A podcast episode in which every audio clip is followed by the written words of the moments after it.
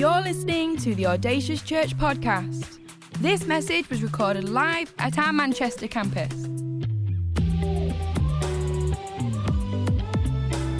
We know this is a great investment into your life, so tune in, listen up, and stay focused. For any more information, visit us online, audaciouschurch.com. Well, in two weeks' time, Audacious Church is 15 years old. We're about to do our GCSEs. We've got spots. It's wonderful. About four or five years ago, when we were 10, kind of in our 11th year, we spent some time trying to refresh or remind ourselves or really make sure that we were doing what it was that God asked us to do in the first place. And so we spent time discussing who we were and who we felt God wanted us to be. And we preached a series of messages called This Audacious Life. This Audacious Life. Give me a wave if you remember that back in 2018. We uh, did our best to articulate exactly who God was calling us to be so that we could A, remind ourselves um, and make sure that we were doing that, and B, introduce that to all the people that had joined since we started. And so, actually, every year or two for the last five years, around this time of year, we've been doing exactly the same thing reminding, refreshing, and introducing exactly who God has called Audacious Church to be. Now, by church, I don't mean this building, although that can help emphasize who we're supposed to be. I don't mean the program, although we program with that in mind. I'm talking about you and me. We are the church. So, this audacious life, if you are part of our church, is your life. And so, for the next four to six weeks, we're going to be reminding, refreshing, and introducing you to kind of our four cultural distinctives. How about that? You're impressed. We're definitely doing GCSE English language by that sentence that I just made. We're going to be talking about how we're fiercely determined, wildly authentic, seriously fun, and fearlessly devoted. You're going to hear those four phrases come out through all of our messages for the next few weeks. This year, though, we decided we were going to do it through a slightly different filter or inside a different framework, if you like. And it was really using the life of Jesus, King Jesus, as the example or the model of the most audacious life ever lived by any human being, any anyone on planet Earth ever. And the Bible, you know, the Gospels are an eyewitness account of that audacious life. But really, what we want to do for these messages is focus on a period of silence in Jesus' life. It was almost like a period of preparation for his audacious life. But there's a verse in Luke 2:52 that some of you will already know that gives us a window into exactly how Jesus grew in preparation for his audacious life. Everybody with me? Let's go and see what it says before we get into today's message. This is a setup for the whole series. Luke 2:52 says this, and Jesus grew in wisdom, there's the first one, and stature, number 2, in favor with God, number 3, and favor with man, number 4. And so you're going to see these themes or these focuses in our messages in the next few weeks because Jesus' life although it was a period of silence, all we know is that Jesus grew. And we know that his life that he lived for three years was an audacious life. And therefore, we need to see how we need to grow in order for us to live out the audacious life that God has called us to live. Is everybody with me? If you're watching online and you're with me, say yes in the chat. If you're in the room, use your mouth. Okay, good. That's a majority. Well done. Um, okay, so I'm going to read to you two key verses for today's message, okay, week one of this audacious life. And they're found in Proverbs 23, verse 7 says this For as he thinks in his heart, so is he. For as he thinks in his heart, so is he. And then in Matthew 5 and verse 8, from the message paraphrase of this gospel, it says this You're blessed when you get your inside world, your mind and heart put right, then you see God in the outside world. This message is called This Audacious Life Starts with a Thought. Let's pray. Father, we give the next 20 minutes of our concentration and the focus of our hearts and minds to you, and we're praying and asking that you would speak to us. Thank you that you called us to live a life that is more, about more than just our own um, personal circumstances or current reality, but you're calling us to do something greater. So we choose to listen, we choose to receive, and we pray for the courage to put into practice your word this week in Jesus' name. Amen. Amen. This audacious life starts with a thought. Nobody in this room knows what I'm thinking right now. I mean, I look like a nice guy. I'm smiling at you, Andy. But, but if only you knew what I was thinking about Crystal Palace right now. Look at the person next to you. Come on, look them in the eye. Don't they look nice? Let me tell you, you got no idea what they're thinking about your breath right now, or your eye makeup, or your outfit, or your hairline. Take that hat off, Andy. There it is, ladies and gentlemen. we got no idea. Nobody in this room has access to my mental browsing history. It is the most private thing about me. Nobody knows except, it seems, according to the word of God, for King Jesus. The psalmist writes in Psalm 139 You have examined my heart, and you know everything about me. You know, when I sit down or stand up, you know my thoughts, even from afar. The truth is, our hidden internal world is underinvested in because our external world is so visible. We spend hours and thousands of pounds working on investing in our external world. But this message is called This Audacious Life Starts with a Thought, which represents a part of our life that rarely gets invested in or rarely gets investigated in. And so, for the purpose of the next few minutes that we have together, we're going to do just that.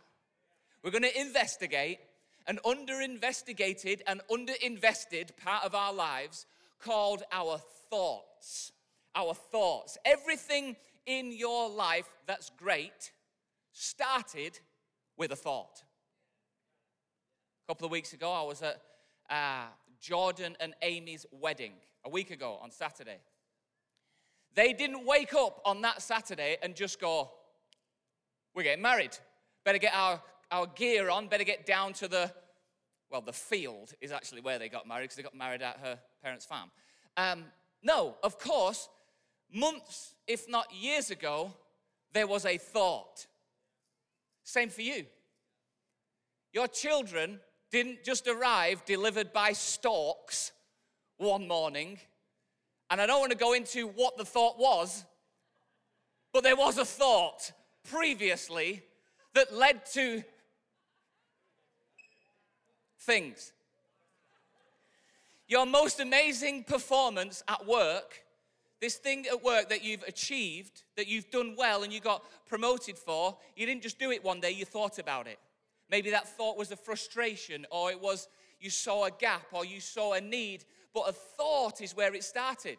And so you thought something, and then you did whatever it took to bring that thought into reality, and that is what we want to focus on today. The Bible says that Jesus grew in wisdom. The first of those four things wisdom, stature, favor with God, favor with man. Number one, wisdom. The word that the Bible uses there in the original language is Sophia, and you can tell Pastor Sophia next Sunday when she's back. Pastor Glenn and Sophia back next week. You can tell her that that word Sophia means intelligence, knowledge, learning, understanding, and skill. In other words, your internal world. Jesus grew internally in preparation for this audacious life. Whenever I say thinking in this message, I'm actually talking about more than just thoughts. I'm talking about your thoughts, your feelings, your internal conversation, your attitude, your internal world. Just a side note, there is a difference between your thoughts and your feelings. And if we have time, we'll explore it a tiny little bit at the end of this message before we get to a place where we're going to respond to God. But get this picture in your mind a plant, we have a sunflower growing in our front garden. It is massive. It is like bigger than me, bigger than the car. Every time I lift Willow's bike over the wall to get we have a gate. I'm saying the car's in the way. I don't just break into my garden. Anyway, it doesn't matter. Every time I do that, I like have to watch this sunflower. It's huge above the surface, but we all know that there's a whole lot more going on under the surface than there is above the surface. We know that when Willow planted that seed in the ground, there were weeks that went by when we didn't see anything because that which is seen above the surface is conceived it's created, it's cultivated in the unseen. And so before we get to week two, because Jesus grew in wisdom and stature, before there's any stature, kind of physical, external world stuff going on, and Pastor Stewart is going to be preaching on that next week. But before we go to the stature, we need a little bit of wisdom. This audacious life starts with a thought. So, how do we as audacious people, how do we, as Christians, as disciples of Jesus, how are we supposed to think? How are we supposed to think differently than what we are thinking? How can you help what you think? Well, I believe it's going to take fierce determination, it's going to take wild authenticity, it's going to be seriously fun, and going to require fearless devotion. Let's just start with our first cultural distinctive as Audacious Church, knowing that this, you are the church. And so we're talking about you as a disciple of Jesus, fiercely determined. Fiercely determined. The reality is, you can't help the thoughts that come into your mind.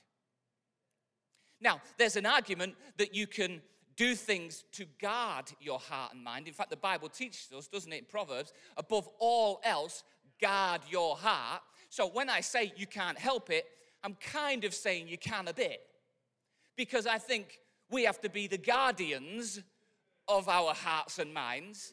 And there's a part to play, but that's a different message. But I just don't want you to write down, you can't help what you think. Tick, no worries, I'll think about whatever I want. No, you can be a guardian of your heart and mind and think about what you watch and what you listen to and what you do and how you, all of that external stuff does have an impact. But let's just start from the premise that boing, a thought pops into your head. We're at that junction, we're at that moment, and the Bible says, as a man thinks in his heart, so is he. So it's important for us to recognize that when a thought, whether it's good or bad, pops into our heads, there's an order in which things go next. It goes thoughts and then actions. We know uh, audacious for sure, and I guess, you know, all over the world, people understand that there's a, a step in the middle as well, which is why we talk so much about our words, because it goes thoughts, often words actions. That's why there's power in declaring, which is why our worship leaders say, Come on, let's sing it again. It's why our worship leaders say, Come on, why don't you just think of something that you're just grateful to God for? And, and the whole church stands to their feet. It's not just for the sake of having like a bit of a party, it's because we understand that words are powerful, but there is an order. It goes thoughts, sometimes and more often than not words, and then actions. So if our thoughts are that important, if the actions or the physical world that we sort of experience starts with a thought, what do we do if the thought is a wrong thought? It's not of God. It's dishonorable. It's incorrect. It's not in line with what you know to be true about your life and the world around you. What do you do with that thought? Well, the Bible teaches us this principle that it calls taking a thought captive. Taking a thought captive. 2 Corinthians chapter 10, verse 5 says this We demolish arguments and every pretension that sets itself up against the knowledge of God, and we take captive every thought to make it obedient to Christ. Pastor Julie did an illustration once, which I'm going to repeat, but I'm giving her the credit because she's wonderful. Rafaro, come here, buddy. We think that when, because we're talking about the subject matter, thought is kind of unseen and a bit fluid and kind of like you can't really hold it, then to take it captive is almost like, well, we've just got to sort of coerce it. Like Rafaro is a thought in my head, occasionally.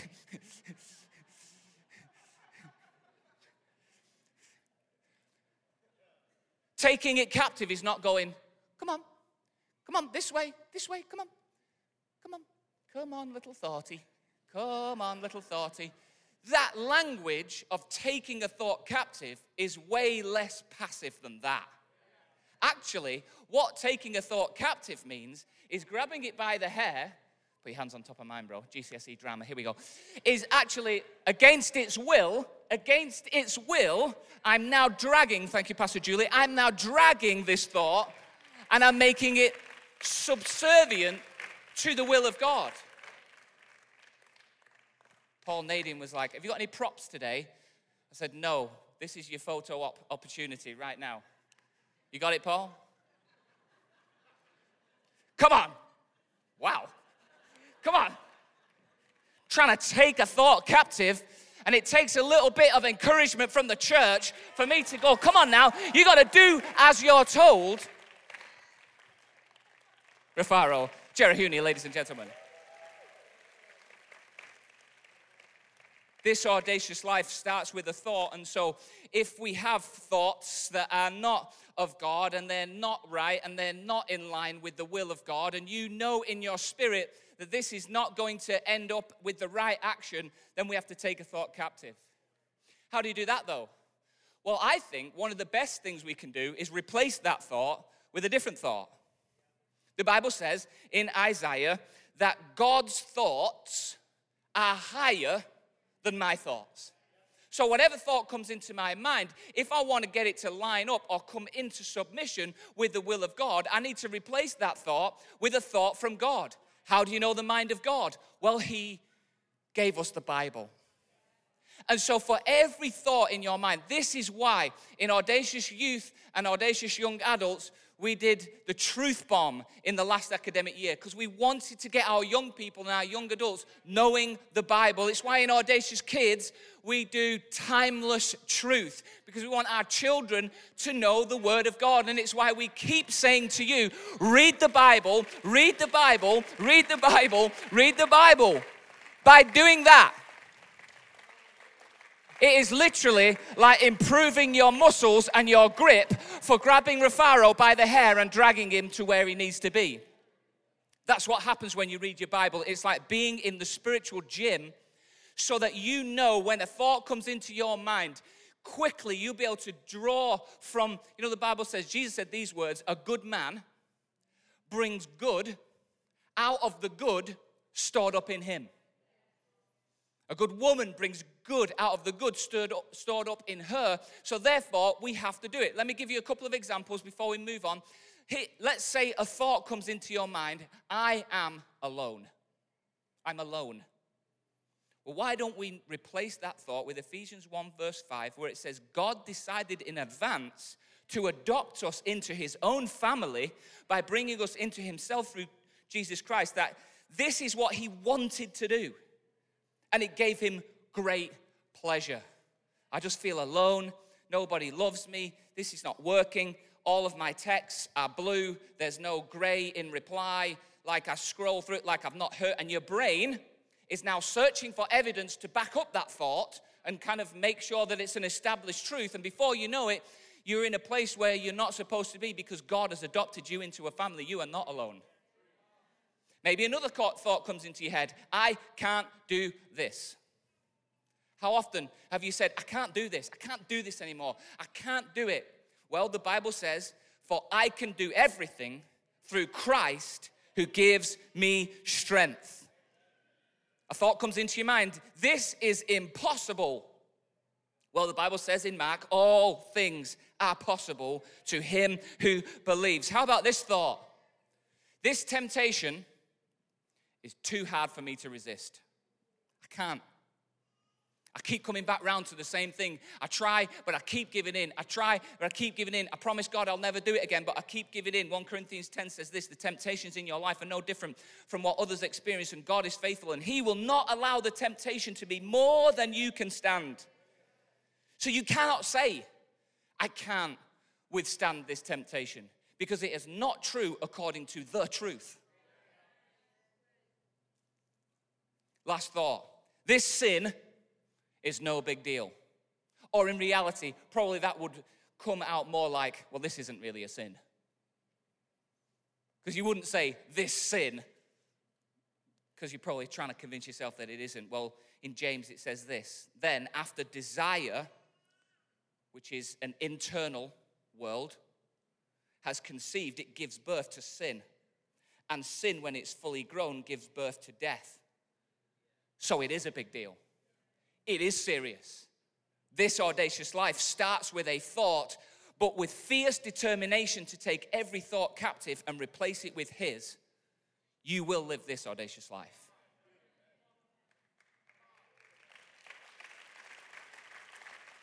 There's a reason why athletes, fighters, tennis players, and others have a coach in their corner between games, between rounds, between heats.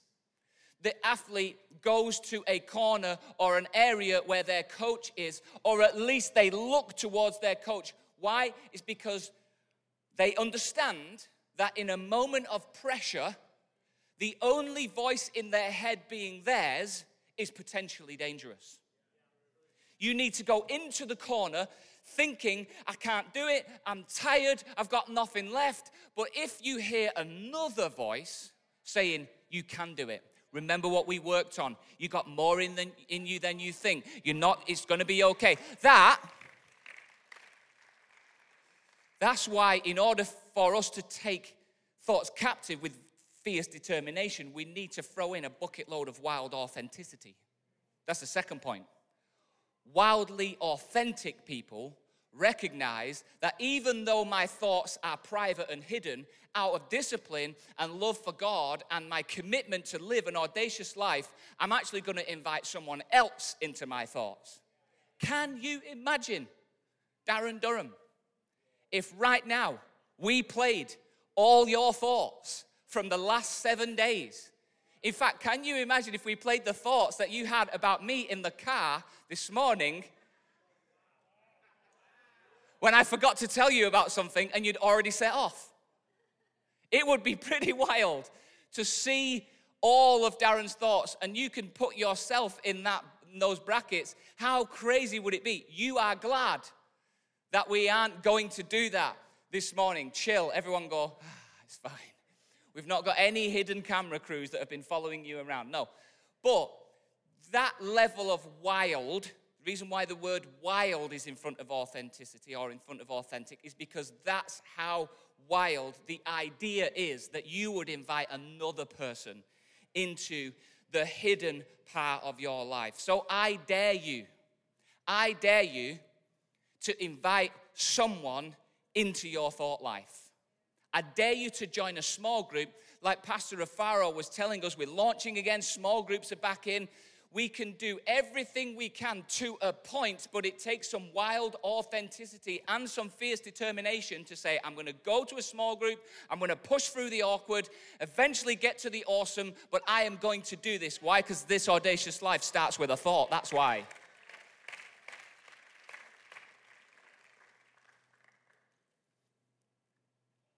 In order to do that, though, and the team can come up, in order to do that, though, we are going to have to get over ourselves. Come on, we're going to have to stop believing our own press and stop taking ourselves so serious in order to get over the hump of allowing someone to see the real us. The reason why we're saying seriously fun in this week's message is because many of us, myself included, we take ourselves way too serious. And it is a barrier because we are so precious about our reputation that we never get to be wildly authentic because we take ourselves too serious. We have got to recognize the power of Proverbs 17 22, where it says, A cheerful heart is good medicine. If something goes wrong in your life, even if it's your fault and it's embarrassing, if you can find through the help of the Holy Spirit the ability to go,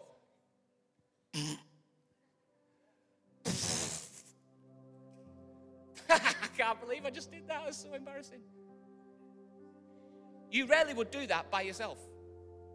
If you see someone laughing hysterically in a corner by themselves, that could be the sign of a problem. I'm not, it may be fine. I'm just saying maybe they've got AirPods in or, you know, whatever. But generally speaking, laughing at yourself is a thousand times easier if someone else is going, yeah, but, oh, yeah, I know, I remember when I did that once. All of a sudden, the idea of saying, let me tell you what I'm really like. You only know my Instagram profile. You only know my Facebook page.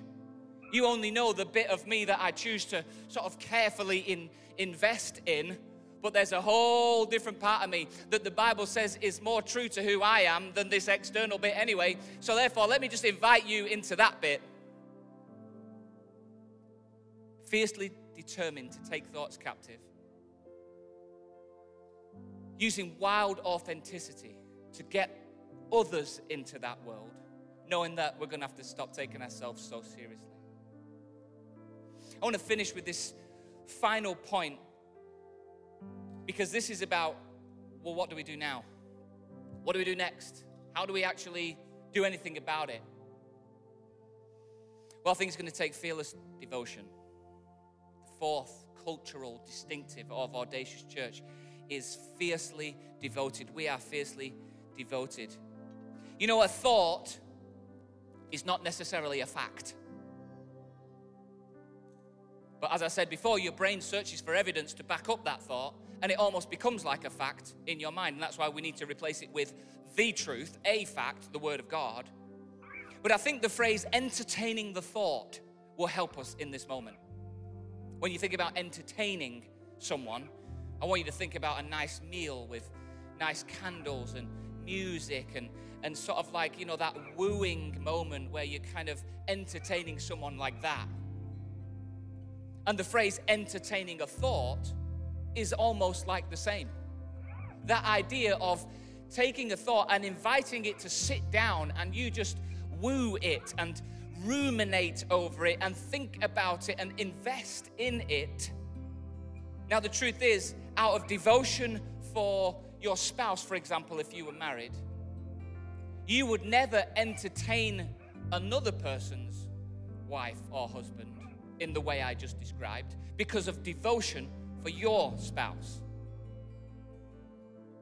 And so, what you would do is if you found yourself at a table in a restaurant and somebody came and sat down, you'd be like, oh, oh, sorry, this, this seat's taken.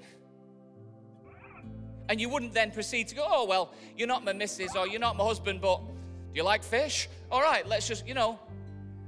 Because when your spouse came back from the loo, you'd be like, oh, Sorry, love, you weren't here. But so often, we entertain thoughts that are not from God, and we woo them by not inviting another person into the into the um, the thought process, by not sort of being willing to sort of laugh at ourselves. We we kind of entertain that thought and we close ourselves off, and this is the time where we have to make a decision to think about what we're thinking.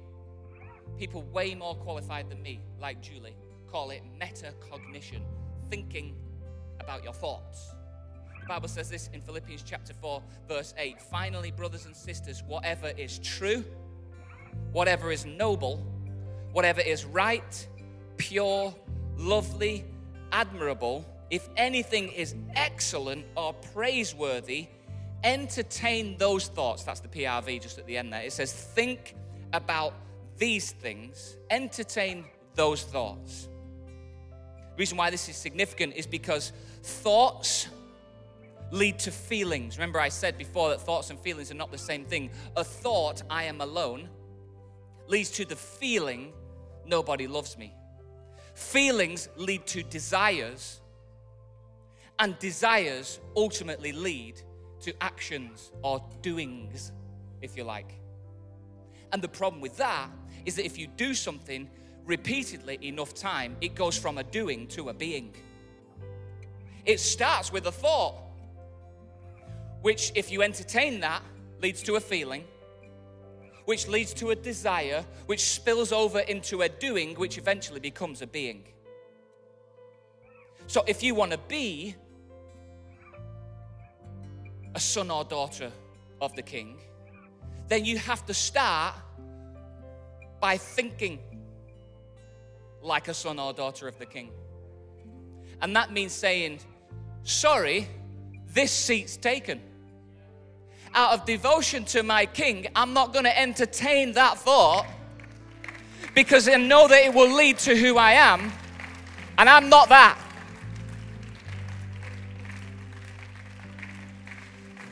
So let me invite everybody in the room who isn't stood yet just to stand to their feet.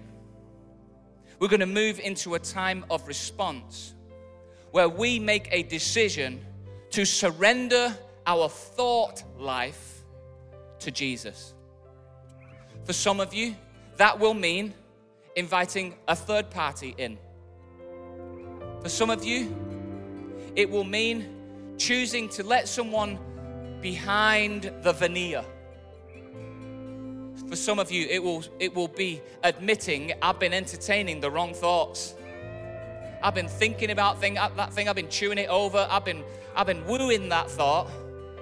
And the end path of that, I actually don't want. So I'm going to back it up. I'm going to take that thought captive and I'm going to replace it with something different. Thank you for listening to this Audacious podcast. For any more information, visit us online, at audaciouschurch.com.